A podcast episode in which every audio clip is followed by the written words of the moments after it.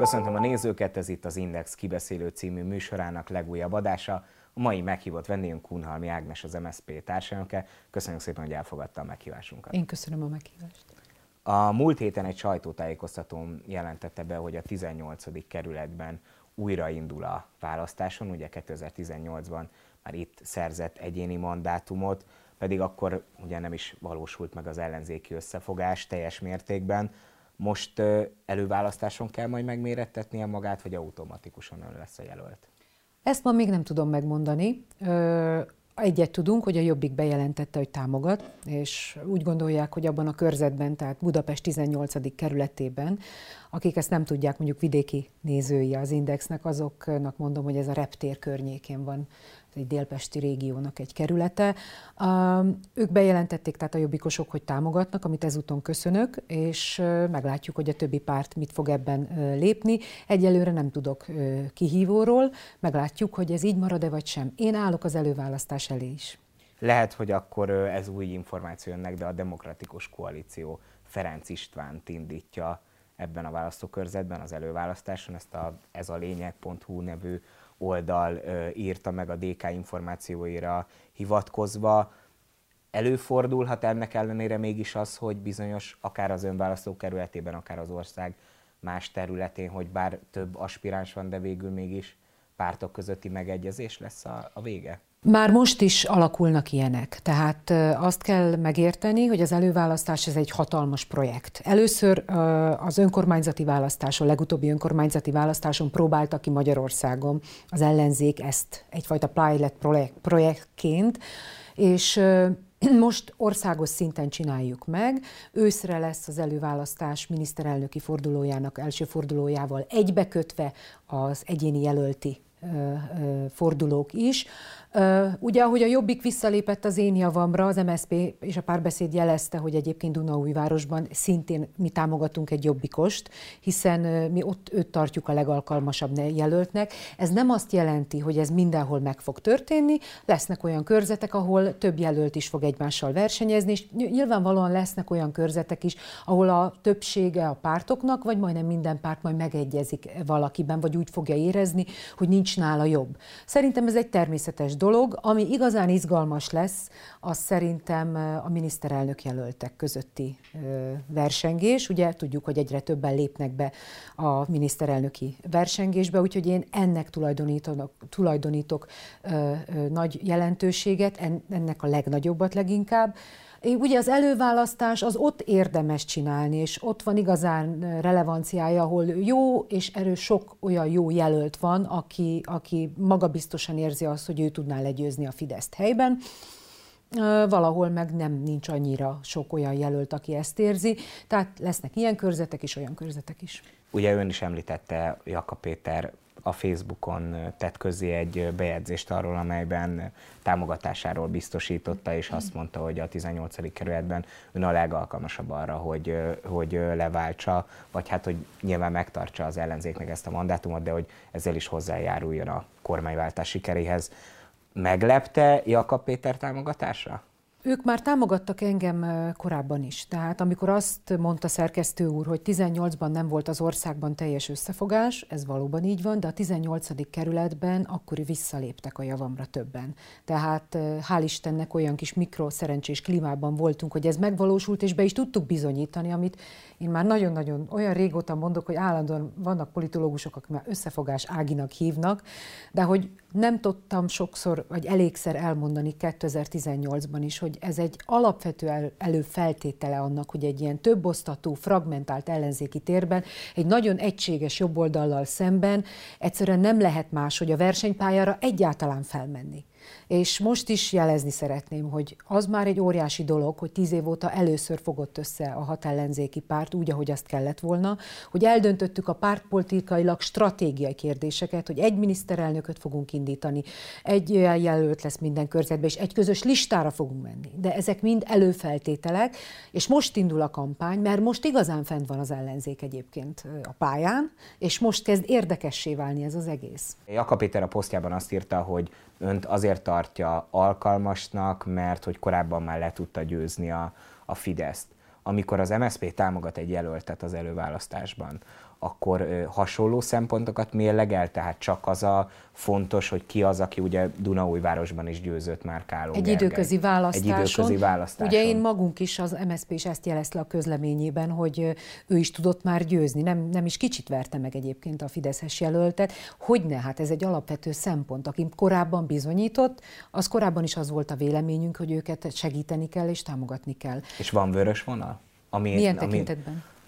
Hogy ugye azt mondhatjuk, hogy valaki legyőz egy egyéni választókörzetben mondjuk egy Fideszes jelöltet, de hogyha mondjuk az ő politikai múltjában, jelenében van valami kétes ügy, vagy bármilyen probléma, akkor van egy olyan vörös vonal, ahol az MSZP azt mondja, hogy köszönöm szépen, de ez Vannak, az ember... vannak, és uh, ilyen az, a hat ellenzéki párt egyébként elfogad olyan dokumentumokat, amelyek uh, előfeltételei annak, hogy valaki egyáltalán jelölté váljon. Tehát ezt mindenki önbevallásos alapon is uh, nagyon sok kérdésre kell válaszolni a jelölteknek a múltjával kapcsolatban is, hogy nyilvánvalóan nem vagyunk ügyészség. Egyik párt sem ügyészség, az egy, egyik párt sem nyomozóhatóság. Bíz, bízni bízhatunk a jelöltjeinkben, megpróbálunk minden olyan előfeltételt megvalósítani, ami a jelölteknek, tehát nekem ugyanúgy alá kell írnom majd egy ilyen nyilatkozatot, nem is egyet az életemről, meg a korábbi életemről, meg minden egyébről, ami a velem történik. De hát, hogyha majd valakiről kiderül mégis menet közben a kampányban valami, akkor a hat pártnak lesz lehetősége arra, hogy akkor döntsön. Ha Borsodban Bíró László lesz ismét a Jobbik jelöltje, tudja támogatni őt az MSZP? Én azt hiszem, hogy nincs, nincs még olyan pont, ahol, ahol ez olyan kérdésé válna, ami teljes mértékben eldöntött még. Tehát, hogy azt akarom mondani, hogy nem eldöntött ez még százszázalékosan, de én azt hiszem, hogy igen, mert Bíró László bármit is mondott, ezért ő bocsánatot kért, és a, már a elmúlt időközi kampányban, tehát a, hogy tudják a kedves nézők, ez a szerencsi időközi, időközi választás. Újvárosi szerencsi időközi választás volt, és ő már ott rendezte ezeket a dolgokat. Nézze, nincsenek tökéletes jelöltek, mint ahogy a Fideszben sincsenek messze tökéletes jelöltek. Az adott körzetben a választók döntenek a végén arról, hogy kit szeretnének a fidesz szemben látni, és el fogják dönteni. Ezért is van az előválasztásnak egyébként ekkora jelentősége többek között.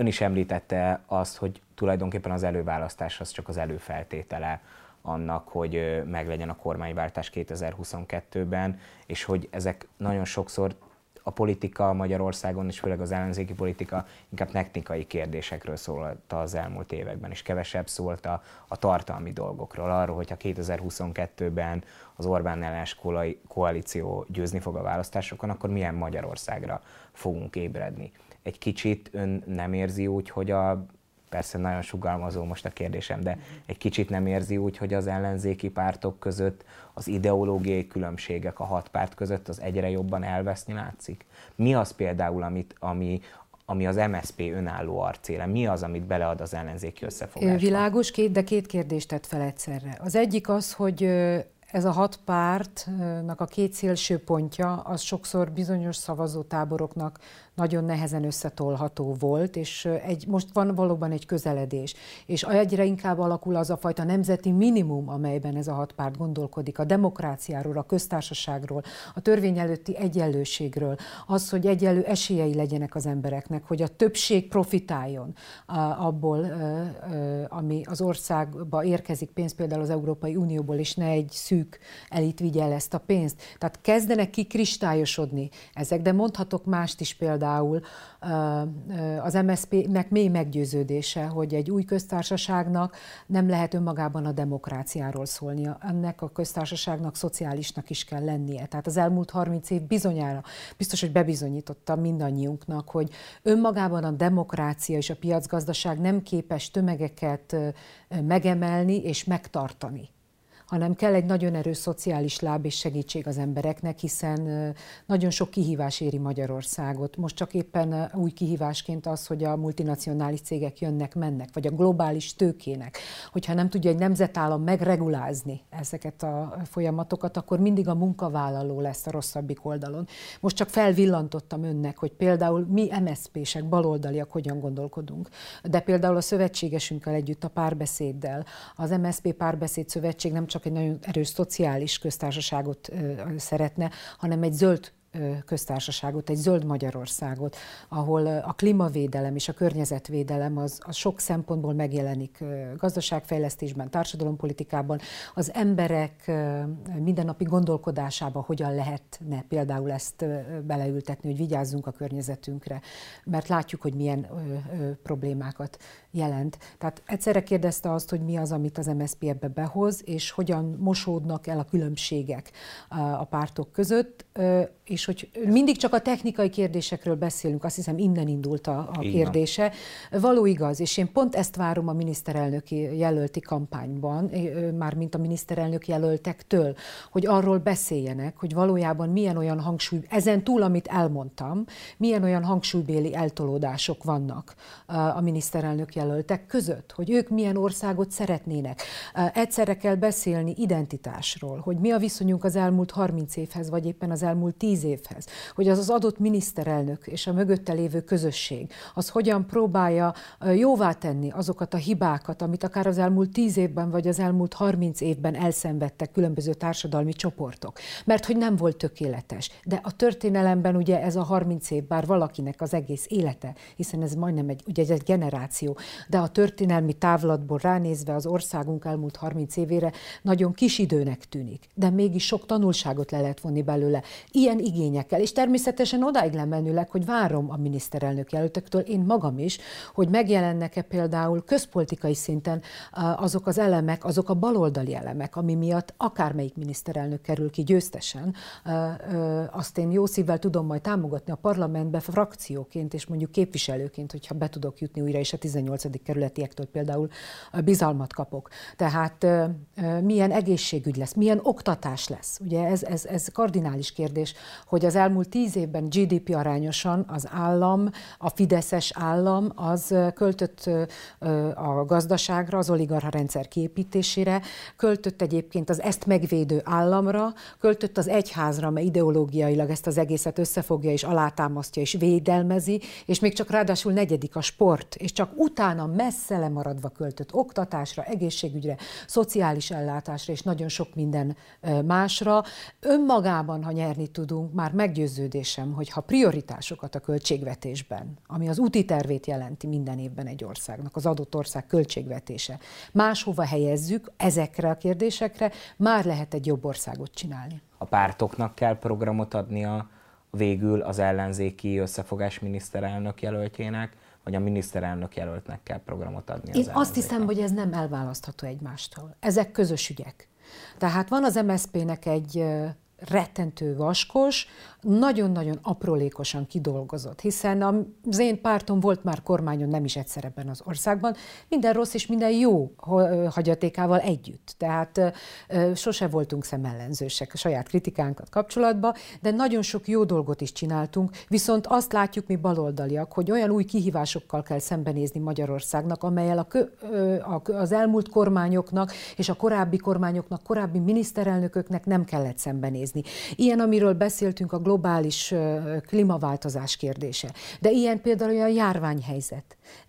De ilyen lehet a tőke, a nemzeti, nemzetközi tőkének, a, a globális tőkének a viszonya. Erre milyen választ adunk, akár egy munkatörvénykönyvében, csak hogy egy példát említsek. Vagy a migráció kérdése. Tehát ezek mind-mind olyan kérdések, csak négyet-ötöt említettem, amelyel így ebben a formában nem kellett szembenéznie az előző kormányoknak, nekik más problémákat kellett megoldani. Tehát amikor az MSZP azt mondja, hogy nem lehet visszatérni a 2010 előtti állapotokhoz, és tanulni kell az elmúlt 30 év hibáiból, vagy meg kell látni, hogy mi volt az, ami helyes volt, és mit rontott el ebből a Fidesz 10 után mondjuk, akkor érzékelni kell azt, hogy megváltozott a világ, és elsősorban erre van szükség. És természetesen az a miniszterelnök jelölt, aki az előválasztáson ebből győztesen kijön, és aztán arra vállalkozik, hogy megmérkőzzön Orbán Viktorral és vezesse Magyarországot, töltekezik abból, amit a pártok elkészítettek programot, de neki arra kell törekednie, hogy ezt a hatosztatú térfelet, tehát hat párt összefogását kell integratívan összetartania, és mégis abból kell kialakítania egy új Magyarországot és egy új ö, ö, jobb életet Magyarországon. Tehát neki egyszerre kell majd figyelnie mindannyiunkra. Természetesen mi mindent meg fogunk tenni annak érdekében, hogy a mi miniszterelnök jelöltünk győzzön, hogy a baloldaliság és a zöld program még erőteljesebb legyen, hogy az előválasztáson sok MSZP párbeszéd győzzön, hogy a zöld baloldali gondolatok, szociáldemokrata gondolatok azok érvényesüljenek, de tisztába kell azzal is lenni majd, hogy egy kormányprogram elkészítésénél, vagy amikor majd együtt fogunk gondolkodni oktatásról, vagy egészségügyről, akkor figyelembe kell venni a partnereket is. Ugye a kompromisszumos kormányzás, a demokrácia a kompromisszumok művészete, a politika általában a kompromisszumok művészete, tehát nálunk nem egy ember mondja meg azt, mert ha nem, mert hogyha az az egy ember rosszul dönt, akkor adott esetben nagyobb károkat tud okozni. A demokráciánál azt hiszem azért nem találtak ki jobb rendszert, mert ott lehet korrigálni. Ha valaki hibázik, azt ki lehet javítani. Ezért tartom veszélyesnek azt az utat, amit a Fidesz egyébként bejár, és hogy ami felé lépked ez az autoritár rendszer, ez, ez sok tekintetben veszélyes. Ön is említette azt, hogy a miniszterelnök jelöltjük ha győzni fog. De önöknek még nincs hivatalosan miniszterelnök jelöltjük, hiszen a, a, a héten ugye, vagy hát múlt hétvégén ugye anyák napján Dobrev Klára a Demokratikus Koalíció politikusa jelentette be azt, hogy a párt miniszterelnök jelöltjeként kíván indulni az előválasztáson. Önt meglepte egyébként ez a bejelentés? Ó, oh, nem, és nem hiszem, hogy bárki lenne az Index nézői közül, akit ez meglepett. Egyébként örül annak, hogy egy nő beszállt a a versenyben? Hogyne, hogyne, hogyne, hogyne. Hát ez mindig jó dolog, és én azt hiszem, hogy Dobrev Klárának legalább akkora felelőssége, hanem nagyobb, mint bármelyik női politikusnak, így nekem is, hogy egyéni képviselőként, országgyűlési képviselőként milyen mintát adunk azoknak a fiatal lányoknak, akik egyébként figyelnek is bennünket, meg is keresnek sokszor minket, akik a közélettel szeretnének foglalkozni, hogy legyenek bátrak, és igen, ringbe szállhat ma egy nő a miniszterelnöki pozícióért, hogy ne? Az MSZP és a párbeszédője Karácsony Gergely támogatja abban az esetben, ha Karácsony Gergely elindulna esetleg a választáson. Ugye az LMP is jelezte, hogy szintén Karácsony Gergely támogatná. Önben nem volt ilyen jellegű ambíció, hogy esetleg megpróbálná?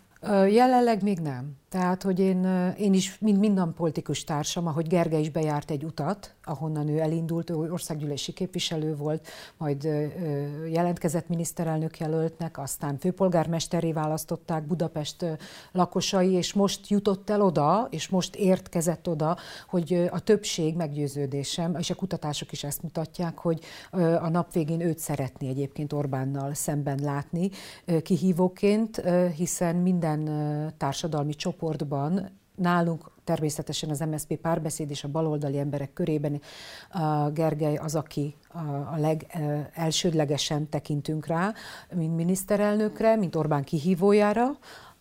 A többi társadalmi csoportban is nagyon jól áll.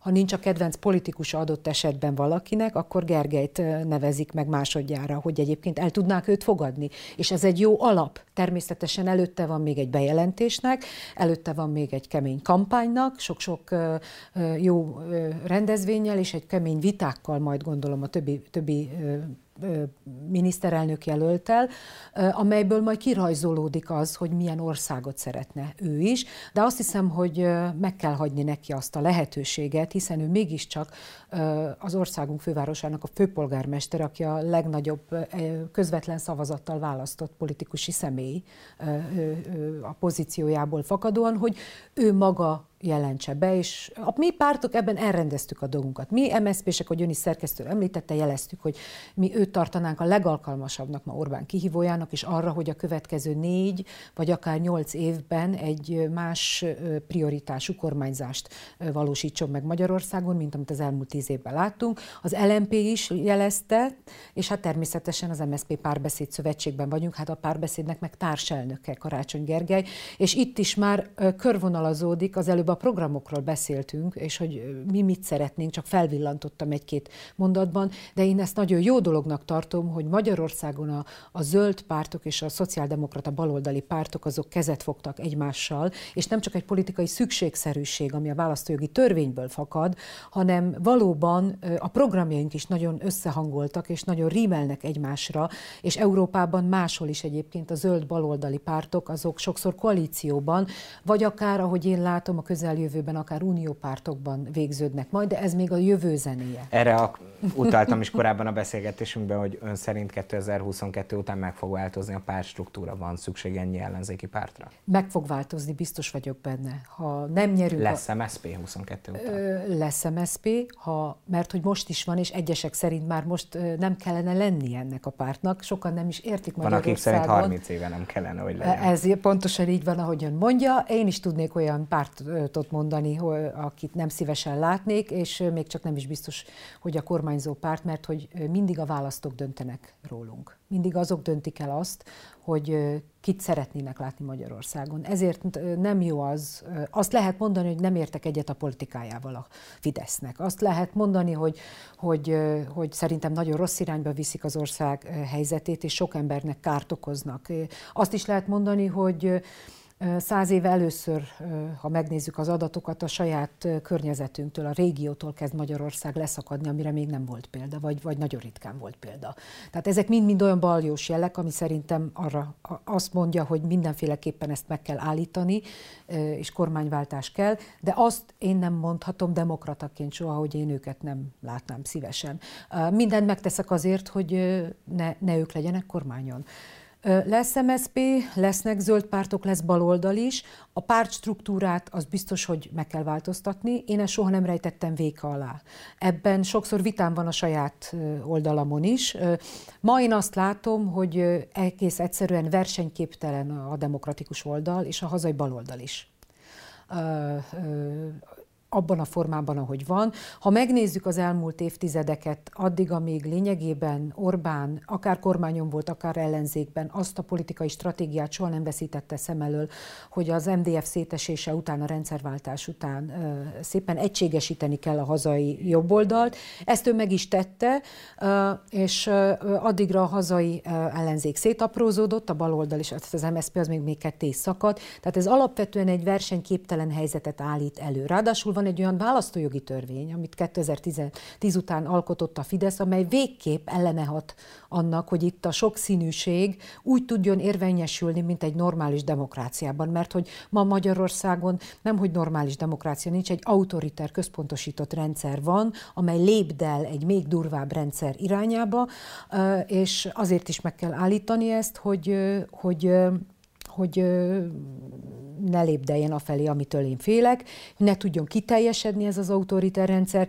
Nézze, sokan nem ismerték fel az elmúlt tíz évben azt, hogy ez a sokosztatú tér, ez nem kedvez a kormányváltásnak, és sok elvesztegetett idő van mögöttünk, de tanultunk belőle, legalábbis hát mi MSZP-sek mindig azt mondtuk, mert ez a politikai realitás, hogy lehet álmokat dédelgetni, de alapvetően egy politikusnak a politikai realitásokból kell kiindulni, és utána lehet álmodozni. Én alapvetően egyébként egy vizionista álmodozó típus vagyok, de a politikai realitásokat és feltételeket mindig meg kell ahhoz teremteni, hogy utána ezeket meg tud valósítani társadalmak asszony is beszélt a kiépülő autoritár rendszerről az ellenzéki oldalon belül. Most a pandémiás helyzetben a veszélyhelyzet meghosszabbítása kapcsán is felvetődött a kormány oldalal szemben ez a vád, hogy a veszélyhelyzet meghosszabbítása tulajdonképpen arra szolgál a kormánypártoknak, hogy ellehetetlenítsék az ellenzéki előválasztást. Miért gondolják ezt? Pontosabban felvetődött párakban az egész ellenzék alapvetően azt gondolja egységesen, hogy a, ez a veszélyhelyzet ez nem a pandémia miatt van meghosszabbítva, és nem ez az elsődleges szempont, hiszen annélkül is minden lehetősége megvan ma a kormánynak arra, hogy ezt a helyzetet már, mint a vírus kezelését, ezt tudja kezelni. Itt azért a, ennek örvén borzasztó olyan sok döntés született, amely akár a vagyonátmentése az egyetemi szektorba, az alapítványok létrehozása, hagyj ne soroljam fel, hogy mi az a sok-sok dolog, ami, ami nem arról szólt, hogy a járvány kezelésével függött össze. Én azt hiszem, hogy nem lesz olyan buta a Fidesz, vagy ha ezt megcsinálja, hogy el akarja lehetetleníteni az előválasztást, hát akkor az előválasztás Magyarországon egy demokrácia egyfajta népünnepévé fog válni. Tehát ö, ö, szerintem ö, butaság lenne részéről, de ha megteszi, akár, akkor az a véleményem, hogy akár a polgári engedetlenséget is megengedve magunknak, igenis, ha nézze, ha foci meccset lehet ebbe az országba szervezni, hogyha elindultak az iskolák, hogyha ha kinyílik az ország, elindulnak a szállodaipar, a turizmus, akkor nehogy már egy előválasztást ne lehessen megcsinálni. Tehát jogos azoknak a félelme, mert hogy egyébként mindenki telik a Fidesztől, meg annak az ellenkezője is, és aki azt hitte mondjuk egy pár hónapja, hogy nincs lejjebb, mindig észrevesz, hogy van lentebb, vagyis van lejjebb. Tud olyan intézkedéseket hozni a Fidesz, amelyek döbbenetesen meglepik az embereket.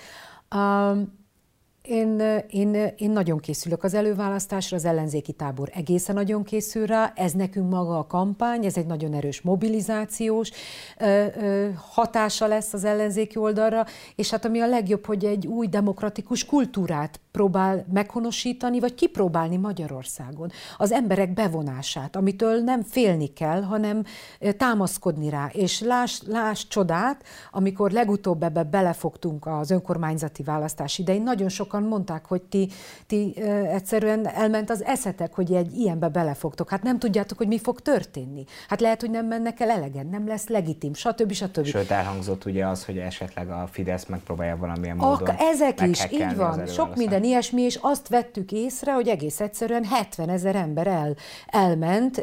Én magam nyilatkoztam, hogy én örülök, ha 5 8-10 ezer ember megmozdul, az nekünk már egy jó visszajelzés, és legalább megpróbáltuk, és hogy nincs hova hátrálnunk egy ilyen autoritár rendszerbe, hát be vagyunk szorítva. Hát a politikai váltógazdaságot a Fidesz úgy lehetetleníti el, ahogy akarja, hogy láttuk, hogy milyen média viszonyokat csinál, hogy láttuk, hogy, hogy az ellenzéki pártoknak a pénzét hogyan veszi el, hivatkozva arra, hogy pandémia van és vírushelyzet van, miközben ők az adófizetők pénzét használják akár a pártjukra finanszírozására és a saját kampányukra, hogy hogyan csorbították az elmúlt években az ellenzéki pártoknak és képviselőknek például a jogosítványát, az ellenzéki jogosítványait, például az ellenőrzési jogát a képviselőknek.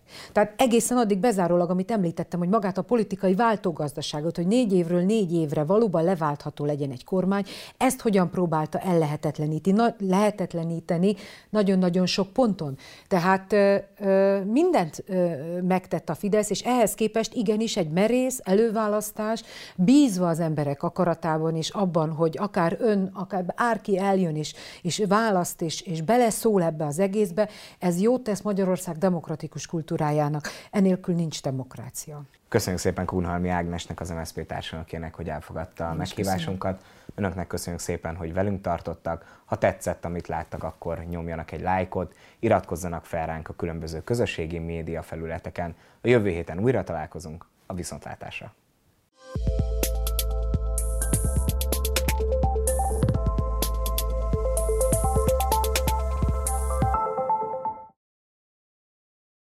A műsor a Béton partnere.